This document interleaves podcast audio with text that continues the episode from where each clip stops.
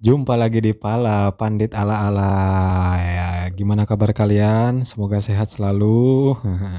Kita kembali lagi bersama Merzo dan Vicky. Duaan mulu nih, yang satu absen mulu. Kali ini kita mau membahas preview Jerman versus Spanyol. Wah, duel ini tim tim besar nih di Piala Dunia kali ini. Nanti mainnya kick off-nya hari Senin jam 2 dini hari. Nah, kalian siapin aja kopi, kacang, nah siapin aja begadang lah pokoknya. Soalnya tim besar ini kan. Oke, kita sedikit mengulas tentang Jerman kemarin yang sempat kalah sama Jepang 2-1. Permainannya kurang meyakinkan sih sebenarnya ya. Hmm, ya at least masih sosok lah Jerman. Ketemu Spanyol yang lagi gila banget. kemarin membantai Costa Rica 7-0. Nah, di sini kita bakal uh, bahas sejauh mana nih peluang besar peluang menangnya Jerman sama Spanyol tuh gedean mana lah gitu kan. Langsung aja kita lempar ke Bung Vicky. Wah, kayak di RCTI. Oke, monggo Vick. Oke ya. Eh ya besok itu eh, pasti apa akan ada per, pertandingan antara Spanyol versus Jerman gitu kan. Nah, stad apa pertandingan tersebut uh, akan di dimainkan di Stadion Al Bait ya, Al Bait Stadium gitu. Pada match day kedua grup E gitu. Sebetulnya di laga ini uh, Spanyol lebih difavoritkan Bang sebetulnya mah. Lebih difavoritkan untuk menang gitu kan. Karena uh, melihat dari hasil pertandingan pertama uh, versus Costa Rica lah tentu membuat angin segar buat Spanyol gitu kan untuk menatap laga kedua ini gitu. Hmm. Menatap laga kedua ini ya tentu uh, menjadi confidence lah bagi squad Spanyol gitu kan yang di, dibesut oleh Luis Enrique ini. Dan sementara untuk Jerman gitu kan Jerman sebetulnya di pertandingan pertama dia kalah oleh Jepang 2-1 gitu kan lewat comeback gitu kan sebetulnya gua comeback gitu dari Asano dan Ritsudoan gitu kan. Dan menurut saya uh, itu sepertinya agak sedikit berpengaruh lah untuk menghadapi Spanyol ini karena uh, sebetulnya Jerman lebih tertekan sih sebetulnya di pertandingan kedua ini gitu. Apalagi menghadapi Spanyol yang sedang on fire gitu kan dilihat dari pertandingan pertama kemarin gitu kan tentu di sini Jerman harus sebisa mungkin uh, apa optimis atau menunjukkan kualitasnya serta meningkatkan mentalnya lah dari pemainnya. Tentu ngedrop lah pasti gitu kan. Siapa yang siapa yang sangka gitu bisa kalah sama tim Asia gitu kan. Oleh Jepang gitu kan di comeback gitu kan. Itu merupakan uh, suatu pukulan mungkin nih buat Hansi Flick dan anak asuhnya gitu kan. Menatap laga lawan Spanyol itu. Tapi tentu uh, di sini uh, Hansi Flick harus bisa apa namanya itu mem memperbaiki mental pemainnya, moral pemainnya untuk menatap lawan lawan Spanyol besok gitu kan. Nah di sini ada ada satu hal yang menarik nih menurut saya eh, di mana pertemuan antara Jerman versus Spanyol ini akan menciptakan dua filosofi, Bang. Eh, filosofi gaya main Spanyol sama gaya main Jerman yang tentu eh, memiliki filosofi bermain yang berbeda gitu. Ya eh, apa? Saya di sini tidak akan bahas filosofinya kayak gimana gitu. Karena eh, bisa dilihatlah analisisnya gitu dari permainan Jerman kemarin sama Spanyol gitu di situ ya intensitasnya agak sedikit sama cuman yang beda eh, apa kolektivitasnya mungkin ya.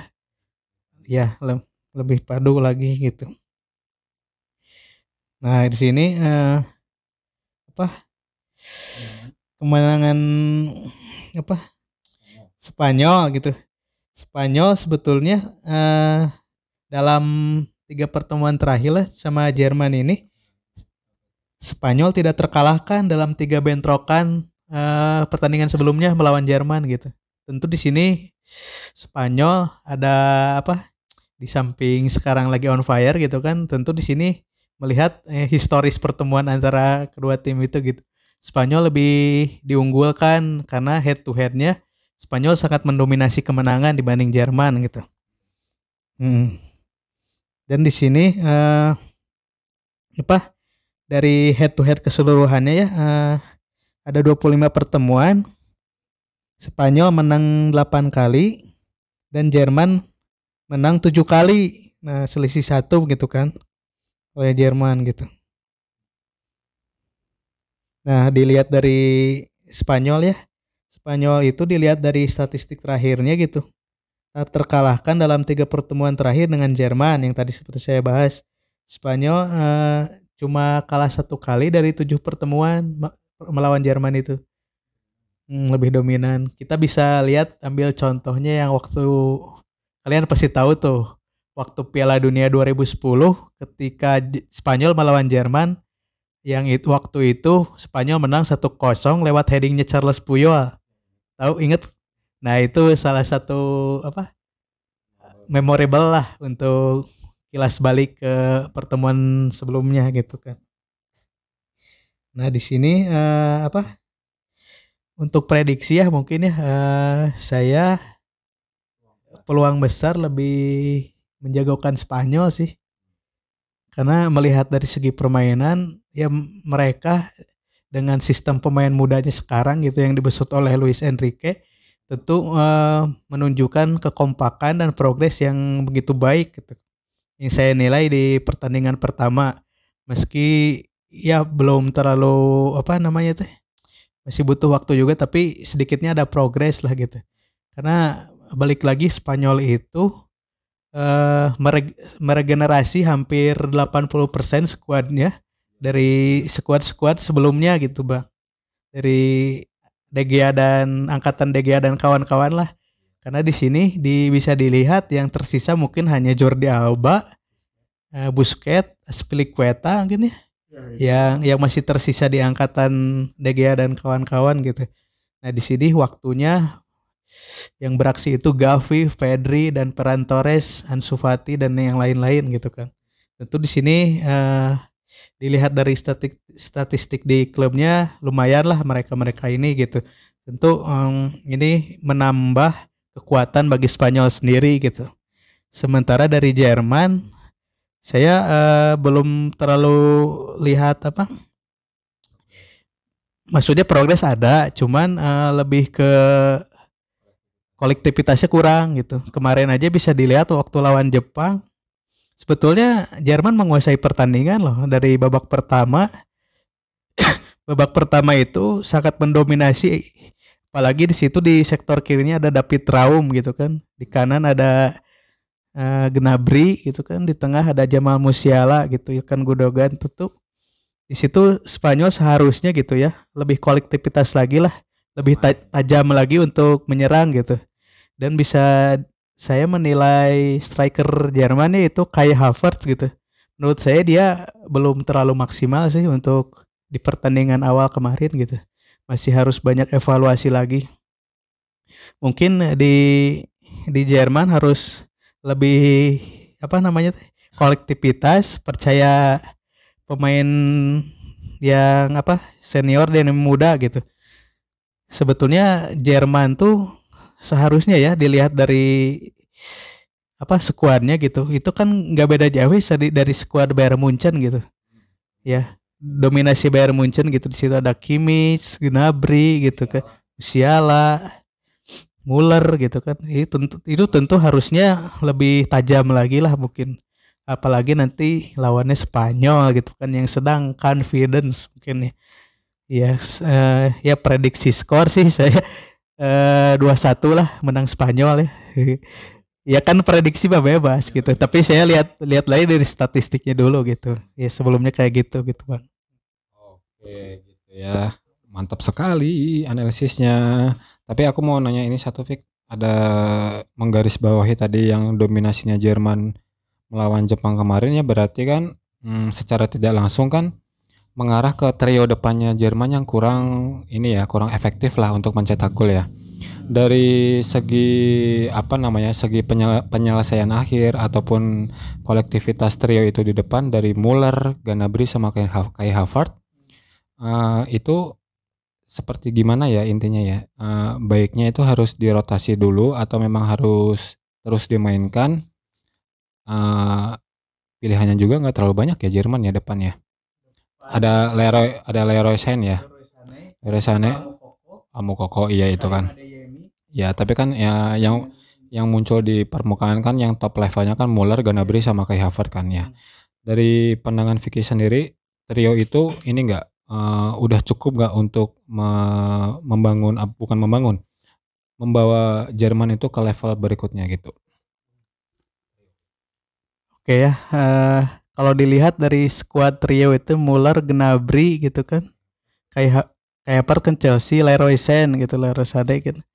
Itu seharusnya gitu apa skuad Jerman itu ya balik lagi tadi kata saya lebih kolektivitas, lebih tajam lagi dalam menyerang karena hmm uh, kelemahan Jerman kemarin ketika melawan Jepang itu menurut saya kelemahannya ada di lini depan. Jadi jadi bisa kelihatan kan itu uh, kurang apalagi sih Kimis gitu kan lebih sering mobile gitu ke ke David Raum, David Raum umpan ke ke tengah gitu. Itu seperti kurang gimana ya? Kayak Havertz kurang bisa memaksimalkan gitu atau mungkin gini uh, kan di ini merupakan turnamen terbesar ya di dunia gitu turnamen akbar ya mungkin mental kayak Havertz belum belum teruji mungkin ya di level Piala Dunia gitu harus yang lebih pengalaman lagi seperti Thomas Muller gitu tapi kan dilihat dari kemarin gitu Thomas Muller kurang maksimal juga gitu seperti ter terisolasi lah oleh back Jepang gitu terutama kemarin Yuto Nagatomo kan itu bagus banget gitu dengan pengalamannya gitu. Maya Yoshida juga bisa mengcover pergerakan mereka gitu Muller, Havertz gitu kan. Apalagi kemarin kipernya Jepang juga bagus gitu Gonda gitu. Ya se seharusnya sih uh, Hansi Flick ini sistemnya nggak perlu ada yang dirubah lah harus harus gini sistem ketika di Bayern Munchen diterapin di, di di Jerman juga gitu kan karena kan mayoritas pemain Bayern Munchen juga gitu. Sebisa mungkin uh, mengaplikasikan permainannya di di Jerman gitu. Karena uh, mau bagaimanapun gitu Jerman tetap kan tim unggul juga gitu. Kandidat juara juga. Nah, tentu pertandingan kali ini uh, Jerman tekanan ada di Jerman nih, Bang. Karena kan Jerman kemarin kalah, Spanyol udah pernah menang gitu. Tentu di sini bebannya lebih banyak berat ke Jerman gitu. Ya menurut saya Jerman harus lebih ini lagi lah di dipertajam lagi lini depannya gitu. Uh, sebetulnya ya banyak opsi cuman kan balik lagi tadi pemain-pemain mudanya itu yang pemain cadangannya itu ya mereka levelnya masih belum di sana gitu. Ya paling Muller Muller harus bisa memompa semangat lagi lah untuk lini depan. Jerman gitu seperti apa gitu untuk lebih tajam lagi lah kolektif lagi gitu untuk mencetak gol gitu bang. Ya begitulah analisis tentang trionya Jerman, Muller, Gnabry sama Kai Havertz gitu kan. Semoga bisa apa namanya hmm, memaksimalkan ya kapasitas pemainnya kan itu keren-keren ya. Di, apalagi di klubnya kan jadi starter terus ya. Kecuali Kai Havertz sih kadang masih cadangan di Chelsea. Ya mungkin itu ada ada pengaruhnya juga dia dia di Piala Dunia kali ini kan dari menit bermainnya yang kurang. Begitu saudara-saudara. Mau ada yang ditambahin lagi Vic tentang pertandingan Jerman Spanyol? Hmm, mungkin cukup ya? Oke, gitu aja. Kalian nikmati aja pertandingan Jerman Spanyol. Kalian dukung siapa? Kalau penonton penonton penonton penonton maklum ini tagnya malam jadi rada ngaco ini. ya penonton netral ya semoga menikmati lah. Aku juga penonton netral, Vicky juga netral. Kita nikmati aja lah suguhan dua tim besar ini berlaga di fase grup di pertandingan kedua Piala Dunia Qatar 2022. Oke, gitu aja tumben ini kita bentar doang ya, bentaran doang ya. Lumayan lah gitu kan. Oke, kita lanjut di episode berikutnya. Uh, review tipis-tipis ini. Thank you, sehat selalu. Merzo Vicky pamit.